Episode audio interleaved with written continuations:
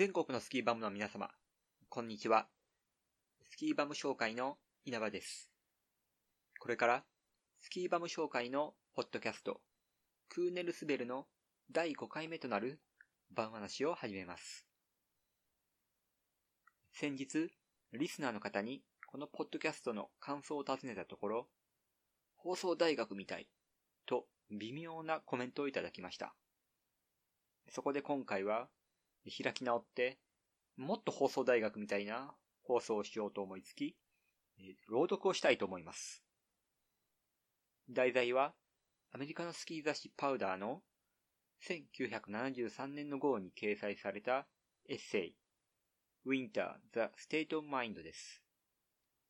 The State of Mind とは、ある心の状態を意味します。どんな心の状態か、それを朗読で表現できたらと思います。ちなみに今回の収録は、白馬八方根の北尾根高原で行いました。残念ながら、秋の音色を録音することはできませんでしたが、言葉を通じて秋を感じていただけたらと思います。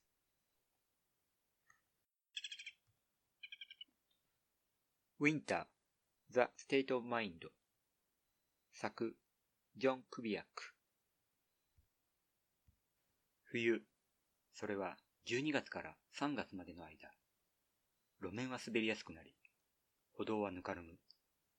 子供たちは暖房用ボイラーが壊れて臨時休校になることを期待する。それだけが冬ではない。冬、それは心の状態である。7月半ば、埃まみれの地下室に降りて、古いスキー雑誌を読みふける。スキーブーツを手入れする。履き心地を確かめる。スキーのエッジを磨く。アイスバーンに備えて。7シーズン履き続けたクナイスルの古いスキーのことを考える。小春日和のある日、綺麗な形のコブで美しいゲレンデスプリングを決めた後のフラットランディングで壊れたいた。その時、雪粒は何百万のガラスのかけらのように午後の日差しの中できらめいていた。顔に浮かんだ汗を風が乾かし、汗の匂いを運んだ。日焼けした肌の暖かな痛みを感じながら。冬は朝に訪れる。外に出ると、雫の玉が前よりも少し増えたことに気づく。そよ風の匂いが少し鋭さを増したことを嗅ぎ取る。大気中の冷気にもほんの少し手がかりがある。昼になればすべて消えてしまう。玄関ポーチに投げ込まれた新聞を拾い、家の中に入る。新学期用の衣類の広告がいくつも目に入る。その中には、高性能アクリルとナイロン製スキージャケットもある。ベルト、フード、ジッパー、5色のボタンがついたウェアが、17ドル95セントで売られている。コーヒーのおかわりをカップに注ぎ、開いた窓の向こうに目をやる。緑豊かな葉が茂り、咲き乱れる花から香りが漂う。12月を思う。次の冬の始まりを心の奥底で感じる。8月の朝、台所の窓の外に目を凝らすと、1月が見えてくる。3週間も経たぬうちに、七かまどの実を数えるようになる。七かまどがたくさん実れば、雪はたくさん降る。9月の午後、冬の気配を感じてジョギングに出る。公園やスキースロープを駆け抜ける。腹筋を鍛える。時々アンクルウェイトをつけて家の周りを歩く。2週間で飽き飽きする。スポーツショップをうろつくようになる。そこで会った人たちに、前の3月の思い出を話す。新しいスキーブーツの性能の意見を聞く。新製品が並ぶ棚を眺めたり、試着したものについて意見を述べる。時々ワックスの缶やら小物を買うこともある。冬間近の10月、スキー雑誌が発売になる。こまめに買っては、繰り返し11回読む。つまらない号は捨てる。写真の出来が悪いとつまらない。写真の出来が十分な号が出ることは滅多にない。読書同士で盛り上がる。新設スキーのカタログページは見た？スーパーエポクシ樹脂とメタルとウッドと衝撃吸収ゴムが使われている高速スキー板はどうだろうね。よく曲がって硬いらしい。なかなかいいよね。店に入るかな今から楽しみだよ。スキー雑誌を読んだ次の週は、体力づくりに励む。時はすでに10月。高ぶった気持ちのせいで、地味な縄跳びのトレーニングは続かない。雪だるまを作る筋トレのメニューがあったらと思う。10月半ば、町の北外れ、60マイルの地点で雪が降った。3インチ積もった。そんな類の噂を聞く。氷河や万年雪の近くに住んでいない限り、そのような話には満足を覚えない。ところで知ってるか？昨日は昼近くまで日陰の霜は溶けずに残ってたよな。オレゴンでガソリンスタンドを経営する70歳の老人が予言する。間もなく暴風雪が来る。そういった報告をする友人の言葉をうっとり聞く。そのじいさんは、営林署で38年間も、冬の間、監視員の仕事をしてたんだ。雪雲を嗅ぎ分ける花を持ってるのさ。10月の第3週目、山に向かってドライブに出かける。車には、ストックの他に、1本のワインボトル、大きな塊のチーズ、1斤のライ麦パンだけを積み込む。スキーセーターを着込み、色づいた山を見上げる。黄色、オレンジ、茶色で染まっている。坂道を上がり、スキーロッジの駐車場まで上がる。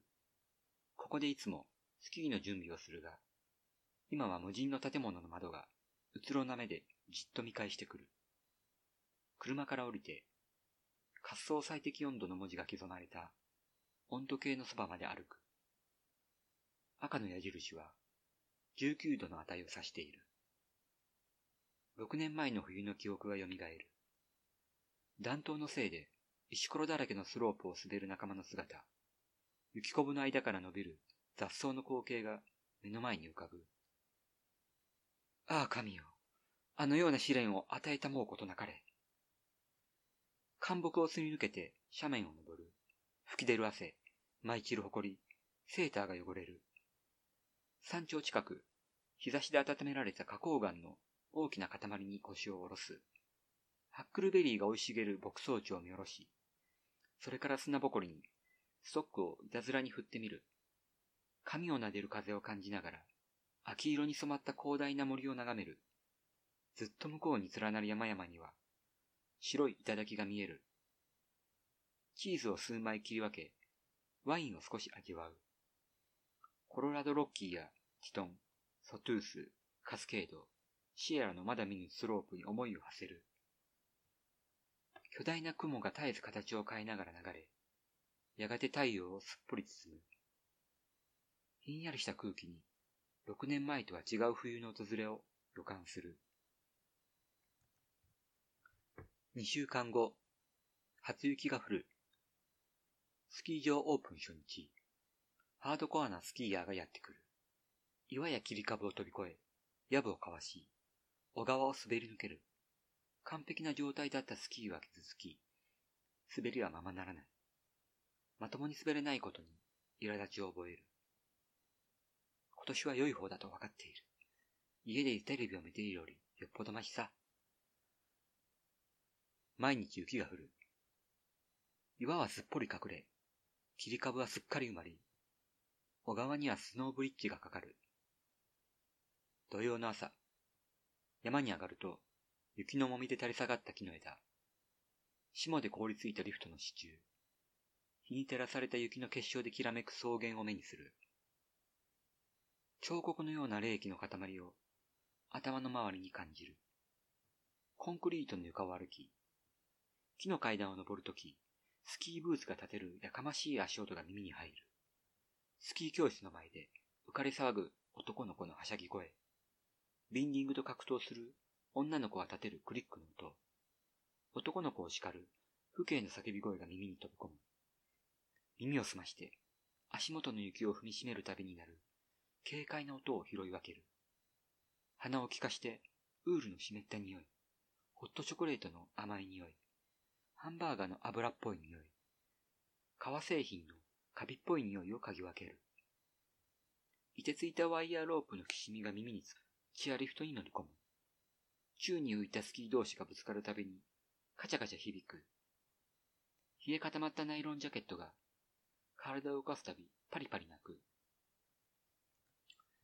リフト戦火の新雪が視界に飛び込む。やったパウダーだパウダーパウダースノーのスロープに飛び込む。スキーソールからシューシューと音が漏れ、テールからもくもくと煙が上がり、太陽がキラキラと光を跳ね返す。パウダースノーがふわりと舞い上がる。目の中に入り、ニット帽を濡らし、首根っこに滑り込む。体は冷えるどころか暖かい。転んで全身が雪まみれ、パウダースノーに抱かれる。雪煙とともに、頭と腕以外は、姿なきスキーヤーが滑り降りていく。素晴らしきかな、パウダー。意味ある言葉を発する代わりに叫ぶ、歌う、ただただ滑る。日が暮れるまで浮遊するターンに吹ける。コースがトラックで荒れるとコースは消えそれ、次に林の中へ入り、それから裏側に滑り込む。最後の一本は夕日を眺めようと西側の斜面に向かう。12月の暗い灰色の雲の向こう、白っぽい黄色の火の玉が透けて見える。7月に芽生えた冬を思う気持ちが、ついに実を結ぶ。ベースエリアまで滑り降りると、顔は赤く蒸気し、髪は白く凍りついている。この気持ちの高ぶりを誰かに伝えたくて仕方がない。信じられないと思うけど、今日は本当にすごかった。ブルースは tree hole に落ちるし、俺は12フィートの cliff から飛んだはいいけど、ランディングでパウダーの中は腰まで埋まるし、目の中に雪が入って何も見えなくてさ。スキー場裏の開けたところ、夏は牧草になってる場所は知ってるか？俺たちは午後から行ったけど貸し切りで、ずっと no track のパウダーが残ってんだぜ。スキーの先っぽなんかずっともう埋まりっぱなしでさ。それと deep powder の South Bowl でケニーが見せたカービングターン。あれはすごかった。それに信じられないぐらい急な斜面も発見したんだぜ。正気じゃ滑らないぐらい最高に steep でさ。明日は一緒に滑ろうぜ。それとあと、夕日もすごかった。その話し相手が自分と同行の死なら、にっこりと微笑みを返す。でなければ、ただ見つめ返す。それから、フロントウィンドウが曇った車に乗り込み、すぐ眠りにつく。運転手のスキー仲間は、カーラジオのボリュームを上げ、家に着くまで眠気と戦う。午後5時半の暗がりの中、タイヤチェーン必要、凍結注意の文字が紅白のランプで灯る標識を過ぎると、スリップ事故を起こした中型トレーラーが V 字に折れ曲がっている。州警察のパトカーと牽引トラックも止まっている。ガソリンスタンドの前には、砂利が混じった雪の壁がバリケードを作っている。路面は滑りやすく、歩道はぬかるんでいる。子供たちは暖房用ボイラーが壊れて臨時休校になることを期待する。しかし、今はもう長い冬に入っている。これで今回のポッドキャストを終了したいと思います。最後まで聞いていただき、ありがとうございました。